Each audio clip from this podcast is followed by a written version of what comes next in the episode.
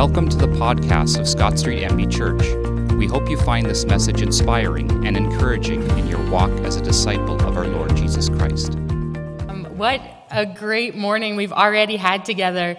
Um, yeah, Tim and, and the band, thank you so much for um, leading us in worship.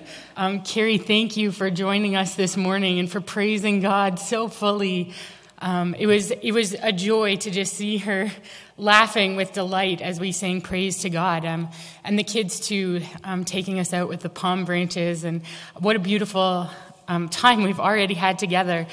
Uh, I've been away for two, two weeks, as many of you know, and I was actually in Paraguay, where many of you are from. Uh, and I'm not going to take a lot of time to share right now, but it's clear that so many people are interested in how my trip was. And so I gave David a few pictures um, from the trip, and I just want to say it was even better than I anticipated. Both of my parents were born in Paraguay. Paraguay. Um, my dad lived there, and coming out of Paraguay have shaped who I am. And so it was incredible to go.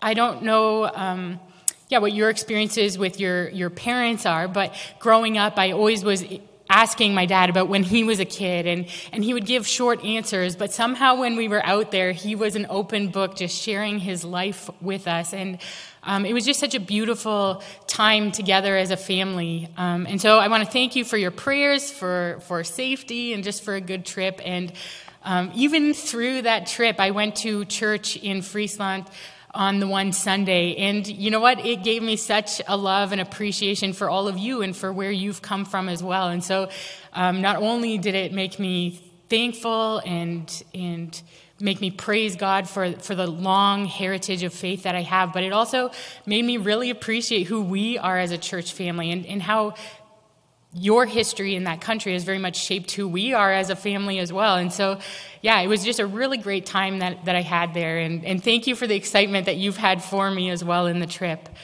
Um, yeah, if you're new here or have been away for a few weeks, uh, we're currently going through the book of Exodus together, looking at how God worked in and through his people, the Hebrews, bringing them out of slavery in Egypt, showing them who he is um, who He, the great I am, who their God is, and teaching them how to be a people who know their God and follow Him closely, ultimately bringing them to a place where they can, where He can dwell in their midst. Um, we're a few weeks into this series already, and so far we've seen that even in the midst of really hard and bleak times, times when we wonder, where is God in all of this? God is still at work, moving and working to bring about his plan of freedom for his creation. The section we're looking at today is actually pretty long, covering four chapters, much more than we can go through in a deep way in one morning. But as I was preparing for this morning, reading and digging into these chapters, I couldn't help but be in awe of the God that we serve and the way he makes himself known to us through Scripture. Um, and so I, I really wanted us to take time to read as much of this story as possible. So we're going to read through the story, stopping along the way to draw attention to what God reveals to us about himself. Um, or talking through tricky bits that might cause us to question and wonder who is this God of ours? And one thing we'll notice all throughout this section is that God wants to make himself known. Um, if, you, if this were one of Mrs. Jansen's inductive Bible study classes, I'd have you open your Bibles and circle the phrase, you will know, um, and the word know, because we're going to see that all throughout this section. Abraham, Isaac, and Jacob served and knew this God who promised to make them a great nation um, who promised to give them a land of their own and be present with them, but now he wants to show them more. In Exodus 6, verse 7, which was part of the passage looked at last week, we read that God said to his people, I will take you as my own people, and I will be your God. Then you will know that I am the Lord your God, who brought you out from under the yoke of the Egyptians. And we hear in this section of Scripture that God's covenant and promise is restated to them. I will take you as my people, and I will be your God. You shall know that I am the Lord your God who has freed you. All the Egyptian gods whom you've been influenced by and known for the past 430 years, I will show you that they are nothing. I am the Lord your God, and I will show you what life can look like when you live not under Pharaoh's rule, but under my rule. And this verse is beautiful. It's like a love letter from God to his people, but his people can't hear it. They've been too worn down by the brutality and slavery of their oppressors to even allow themselves to hope. And today is Palm Sunday, and, and we already, that video, the song, the kids, Kelly explaining to the kids, uh, it was beautiful. And, and on Palm Sunday, we shift our focus and we prepare to look to the cross. And I think that what God says here in Exodus echoes Jesus' words and sentiments as he prepares to take up the cross to bring freedom through the most radical act of love the world would ever see. He said, Jerusalem, Jerusalem, you who kill the prophets and stone those who sent you, how often I have longed to gather your children together, as a hen gathers her chicks under her wings, and you were not willing. The truth is that the Israelites, during their time in Egypt, don't really know this God of theirs. And those during Jesus' time still couldn't really grasp it either.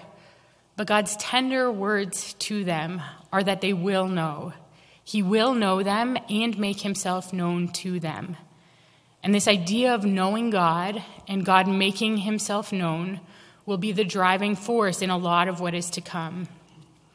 Even in the face of their rejection, their inability to hear God's message of hope for them, God moves forward for their freedom anyway. God is on the move. There's a bit of a seemingly random break in the story here, and we get the genealogy of, of Aaron and Moses' family. And we're not going to spend much time looking at this, but I also don't want to just ignore it because it is here in Scripture. And it may seem a bit awkward for it to be placed kind of in the midst of, of a, a story narrative rather than at the very beginning or at the end. But either way, something that I think it does is it gives legitimacy to Moses and Aaron. They aren't some mythical or fictional characters, they're real people who come from real family. And so in Exodus 6, um, it, it, says, It was this Aaron and Moses to whom the Lord said, Bring the Israelites out of Egypt by their divisions. They were the ones who spoke to Pharaoh, king of Egypt, about bringing the Israelites out of Egypt, this same Moses and Aaron. We aren't reading through the list of names this morning, but it's interesting to note that if you look at the list, as far as we can tell, Moses and Aaron come from a line of ordinary people. There's nothing in their lineage and background that sets them apart as being extraordinary with special abilities. There aren't kings or prophets or even great leaders in their line. They're ordinary people who God sees and says, I want to use you to bring freedom bring about my plan of freedom. And that's a great reminder to each of us of something that's come up a few times already in this series that God has a plan and a purpose for us, good works prepared in advance for us to do. You might think you're nothing special with no real abilities to make a difference. Moses thought the same. And in all honesty, not many of us, or likely any of us in this room, will do something so huge that it's still, it'll still be talked about thousands of years later. But if we're, we've given our lives to God and are living in His kingdom, then each one of us has a role to play, however big or small, in bringing His kingdom here on earth as it is in heaven. And we shouldn't discount ourselves from obedience in using what God has given to us because we're ordinary people with no seemingly outstanding great abilities. God has a history of using the weak, unlikely, and least expected pe- people to do his great works. This entire book is filled with stories of those ordinary people. And in case you're thinking, oh, yeah, that's a great message for the young to hear, uh, we learn just a few verses later that Moses and Aaron were 80 and 83 years old during this time. So, all you 80 year olds out there, this message is just as much for you as it is for those sitting near the front here. Um, yeah, we'll, we'll move on now in Exodus 6. Um, it'll be on the screen, but if you want to open your, your Bibles to it as well, we're going to be looking through Exodus 6 to, to 10 today. Um, so Exodus 6, verse 28 says, Now, when the Lord spoke to Moses in Egypt, he said to him, I am the Lord. Tell Pharaoh, king of Egypt, everything I tell you. But Moses said to the Lord, Since I speak with faltering lips, why would Pharaoh listen to me? Then the Lord said to Moses, See, I have made you like God to Pharaoh, and your brother Aaron will be your prophet. You are to say everything I command you, and your brother Aaron is to tell Pharaoh to let the Israelites go out of his country. But I will harden Pharaoh's heart, and though I multiply my signs and wonders in Egypt, he will not listen to you. Then I will lay my hand on Egypt, and with mighty acts of judgment I will bring out my divisions, my people, the Israelites. And the Egyptians will know that I am the Lord when I stretch out my hand against Egypt and bring the Israelites out of it. Moses and Aaron did just as the Lord commanded them. Moses was 80 years old, and Aaron 83 when they spoke to Pharaoh. I have made you like God to Pharaoh and your brother Aaron shall be your prophet. Wow, that sounds big. what does this mean? How is Moses going to be like God? This is God's response to Moses once again vocalizing his insecurities. Since I'm a poor speaker, why would Pharaoh listen to me? And it's easy for us to roll our eyes at Moses once again, for the third time, bringing this question to God Why should Pharaoh listen to me? But it is actually a legitimate question. Pharaoh was not only believed to be a god king himself, but he was seen as being responsible for holding the balance of universal order, maintaining the rule of order over the chaos that was waiting to envelop the world. If Pharaoh failed, all the world would suffer and descend into the unthinkable state of anarchy and chaos um, it's hard for us to really wrap our minds about one person holding that power in culture. But this was the role of Pharaoh at the time. This is whom Moses is facing. Pharaoh, thought to be born through divine conception and the representative of gods, holding all of creation in balance. Pharaoh is like a god. And Moses knows that it would take more than a mere man to meet him face to face as an equal. God is saying, Moses, stop. Why will Pharaoh listen to you? Because I will make you like God to him, and Aaron will be your prophet, your mouthpiece. Pharaoh won't see you, a mere man. He will see me through you, and I am God. It's not Pharaoh who's God. He's not the one who holds the universe in balance. The Son is the image of the invisible God, the firstborn over all creation. In him, all things were created things in heaven and on earth, visible and invisible, whether thrones or powers or rulers or authorities, all things have been created through him and for him. He is before all things, and in him all things hold together. The signs and the wonders that are coming will make it clear to Pharaoh, Egypt, and the world that there is one true God, and that God is not Pharaoh, it's the great I am, Yahweh, creator and sustainer of all things, who's actively at work in his creation, holding the universe together, even still today. And it's this God who is at work to bring Israel and all people out from under the rule of Satan and earthly masters and under his own perfect and loving rule, bringing them back into perfect relationship with himself, making himself known to them. This God is on the move. And in chapter 7, verse 5, we read again about knowing God. And this time it's Pharaoh and the Egyptians, whom God says will know that he is the Lord. And we're reminded that back in chapter 5, Pharaoh scoffed at the mention of the Lord God Yahweh, saying, Who is the Lord that I should heed him? I do not know the Lord, and I won't do what he's asking of me. And here God says, You don't know me, but you will. You and all the Egyptians will know who I am. If we continue reading in, in chapter 7, verse 8, we read that the Lord said to Moses and Aaron, When Pharaoh says to you, Perform a miracle, then say to Aaron, Take your staff and throw it down before Pharaoh, and I will become a snake, and it will become a snake. So Moses and Aaron went to Pharaoh and did just as the Lord commanded. Aaron threw his staff down in front of Pharaoh and his officials, and it became a snake. Pharaoh then summoned wise men and sorcerers and the Egyptian magicians also did the same things by their secret arts. Each one threw down his staff, and it became a snake. But Aaron's staff swallowed up their staffs. Yet Pharaoh's heart became hard, and he would not listen to them, just as the Lord had said. And so it begins. Moses and Aaron's first interaction goes just like God said it would.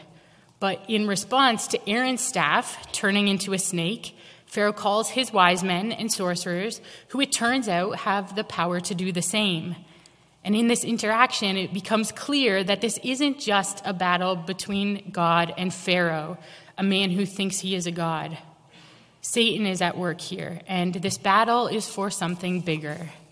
For our struggle is not against flesh and blood, but against the rulers, against the authorities, against the powers of this dark world, and against the spiritual forces of he- evil in the heavenly realms. Even though the sorcerers are able to conjure snakes just like Aaron did, Aaron's staff swallows up their staffs. Satan's head will be crushed, and even here, it's shown that he will be defeated. God is on the move to make himself known, and he will win. The battle might be long yet, but its outcome is foreshadowed in this interaction. And it's important for us to remember that our battle isn't against flesh and blood. It wasn't between flesh and blood back then, and it isn't against flesh and blood for us today. When we see evil and injustice going on in the world, things that clearly go against God's will, whether that's governments, corporations, systems, or social movements, we need to remember that our battle isn't against flesh and blood, against people. It's against Satan and his hold. We are kingdom people, and our lives and our fight is all for the purpose of bringing God's reign more fully into this world. And that's a spiritual battle that we fight as we live out God's call to be salt and light in the world. And it's important for us to remember that the battle happening here is bigger than God versus man, God versus Pharaoh. This isn't God looking at the man Pharaoh and making Pharaoh his op- opponent, which is sometimes how we read this. There's language used here about Pharaoh's hard heart.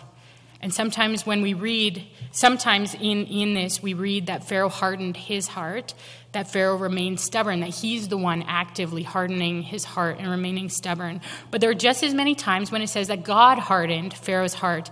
And the thing that comes into question here is the matter of free will. Did Pharaoh have a choice? Could he have chosen to listen and turn to God?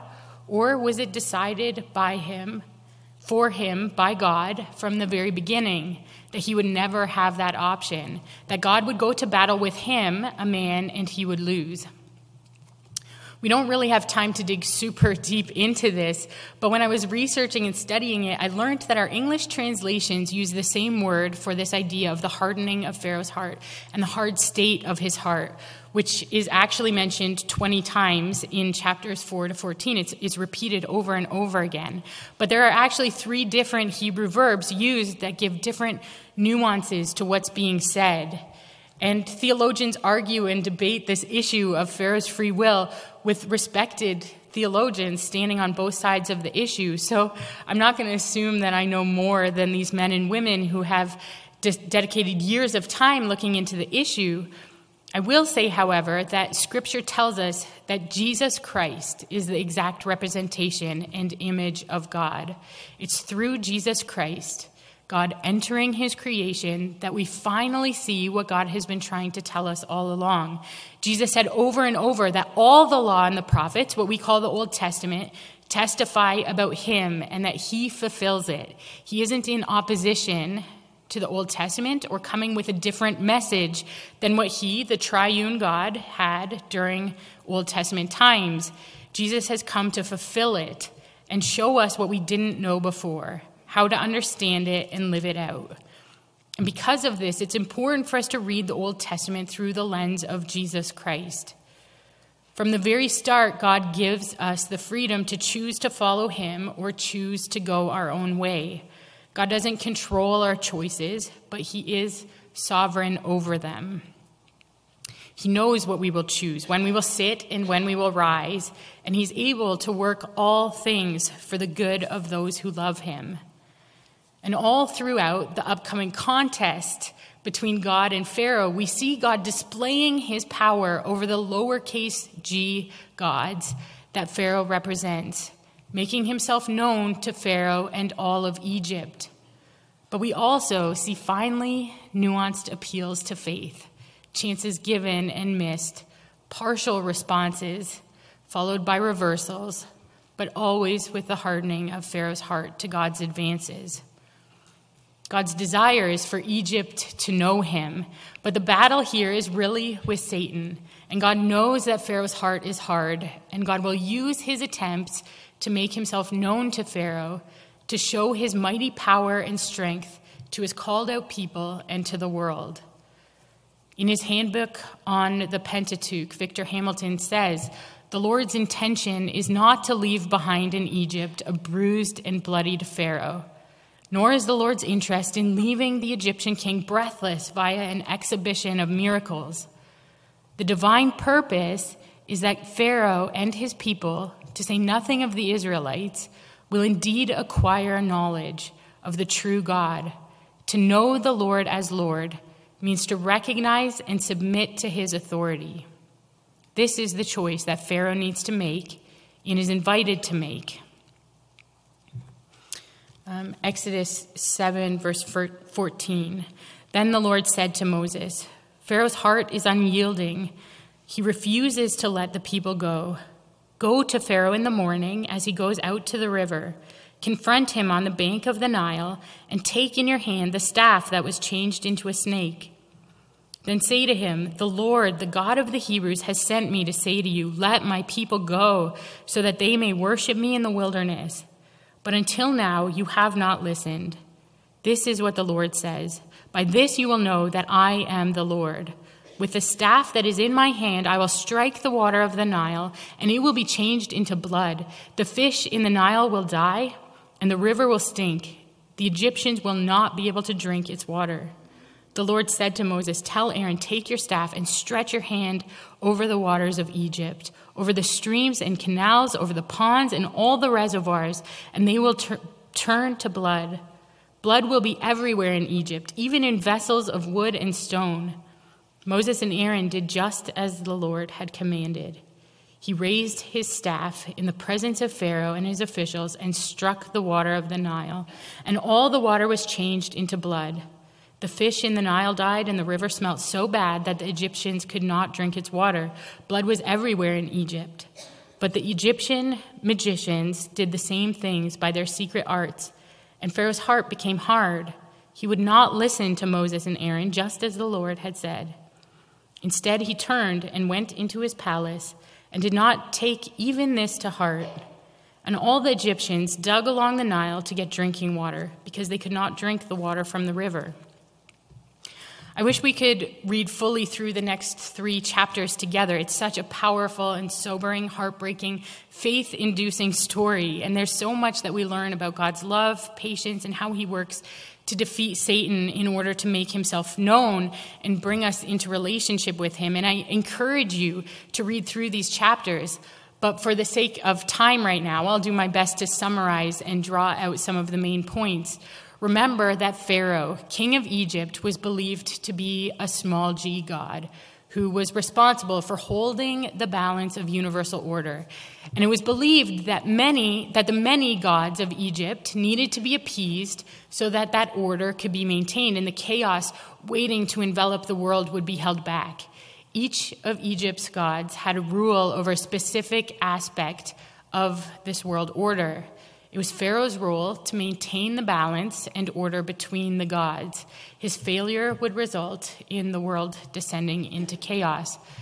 Um, in Richard Foster's study Bible, he comments that when Moses strikes the Nile, he strikes the first blow for the freedom of Israel, and his actions challenge Hapi, the god of the Nile. Before it's all over, Yahweh will confront and vanquish many of Egypt's most important deities. The goddess Nut, whose sky he filled with thunder and hail, the god Shu, whose air he will blacken with gnats and flies, the goddess and protector Amunut, who will be able to provide no protection for Egyptians against the boils that ravage their bodies, the god Geb, whose earth will crawl with frogs and locusts, the god Ra, whose sun will be blotted out, and, and many more. These signs and wonders that God does through Moses and Aaron progress in severity and impact. And it's interesting to note that even though the Egyptian magicians are able to replicate both the water turning to blood as we as we just read and also the next one the frogs coming up from the river they aren't able to do what would actually be helpful and reverse the signs that God is performing bringing the chaos back into order and we read that after the third sign where God turned the dust of the earth into gnats the magicians tried to produce gnats by their secret arts but they could not there were gnats on both humans and animals, and the magician said to Pharaoh, This is the finger of God. But Pharaoh's heart was hardened, and he would not listen to them, just as the Lord had said. Chaos is descending, and even Pharaoh's magicians and sorcerers are beginning to see and know and acknowledge the one true God. Then we see that in case the Egyptians think that it, this is just some ecological or environmental reasons, there are reasons for the chaos, some natural phenomenon that all of Egypt is experiencing, God begins to make a distinction between his called out people and the Egyptians, setting apart the land of Goshen where the Israelites live. Thus says the Lord, Let my people go so that they may worship me. For if you will not let my people go, I will send swarms of flies on you, your officials, and your people, and into your houses, and the houses of the Egyptians shall be filled with swarms of flies so also the land where they live. But on that day I will set apart the land of Goshen, where my people live, so that no swarms of flies shall be there, that you may know that I, the Lord, am in this land. Thus I will make a distinction between my people and your people and it's at this mention that we're re- reminded again of the Hebrew slaves for whom for whose freedom this entire epic battle is being waged. God's chosen and called out people through whom all of his creation will be blessed and through whom he will be made known. Who were so downtrodden and far from knowing this all powerful, all knowing, all loving God of theirs that they could no longer even hope for freedom the unfolding drama that we read here, the battle waged for Israel, happens without them even lifting a finger. And while gnats and flies invade the land, while all of Egypt's livestock become diseased and die, while festering boils cover Egypt's people and animals alike, when thunder and hail, followed by locusts, ravage the land, and thick darkness that can be tangibly felt descends, the Hebrews' only role is to watch and keep still while their God fights these small g gods of Egypt for them. Um, and this is where we'll stop today, mid battle. God is clearly winning, but Satan has not yet given up. And even though we've read, even though what we've read happened thousands of years ago, today on Palm Sunday, when we begin to shift our focus to Christ's journey to the cross, another epic battle to win the freedom of God's people the question is do you know God, this all powerful, all knowing, loving God who created you and wants to bring you freedom? Do you know him? To know the Lord as Lord means to recognize and submit to his authority, something that Pharaoh couldn't do. It means shifting from serving the masters of this world to serving God giving every part to him and singing the praises that he deserves. And just like earth and nature made him known in Exodus, we read in the New Testament that the whole earth groans to make God known. Creation waits in eager expectation for the children of God to be revealed, for the creation was subjected to frustration, not by its own choice, but by the will of the one who subjected it, in hope that the creation itself will be liberated from its bondage to decay and brought into the freedom and glory of the children of God. We know that the whole creation has been groaning as in the pains of childbirth right up until the present time. Yahweh, God Almighty, the creator of the earth and everything in it, will know his creation and be known by it as he brings freedom to his people. And in the absence of people shouting his praise and giving glory to his name, the earth he created will take our place and give testament to his power. This was true in Egypt It was true in Jerusalem as God prepared again for battle to show us his great love and bring freedom to his people through the cross. And this is still true today. Our God is great and worthy of so much more than we could ever give him, and yet he chooses to love us, showing us unthinkable grace in response to our feeble efforts. Um, Tim and the band, if you can come up now. Um, today, as we enter into what's known as Holy Week, remembering the days leading up to Christ's death on the cross, let's have soft hearts that are open to God's grace and mercy. Let's be the ones who wave the palm fronds and shout praise, not the ones with hard hearts who look on with judgment, unmoved by the love we see.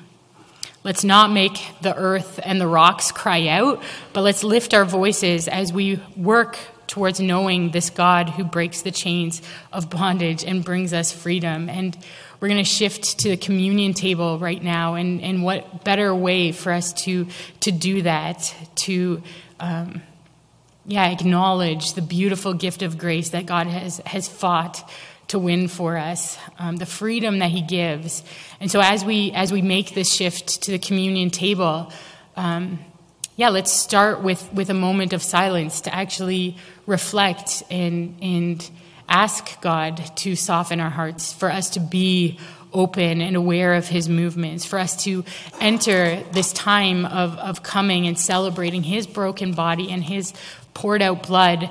Um, yeah, th- through praise and through worship. Let's not make the earth cry it out for us, but, but let's praise Him as, as we come to the table together.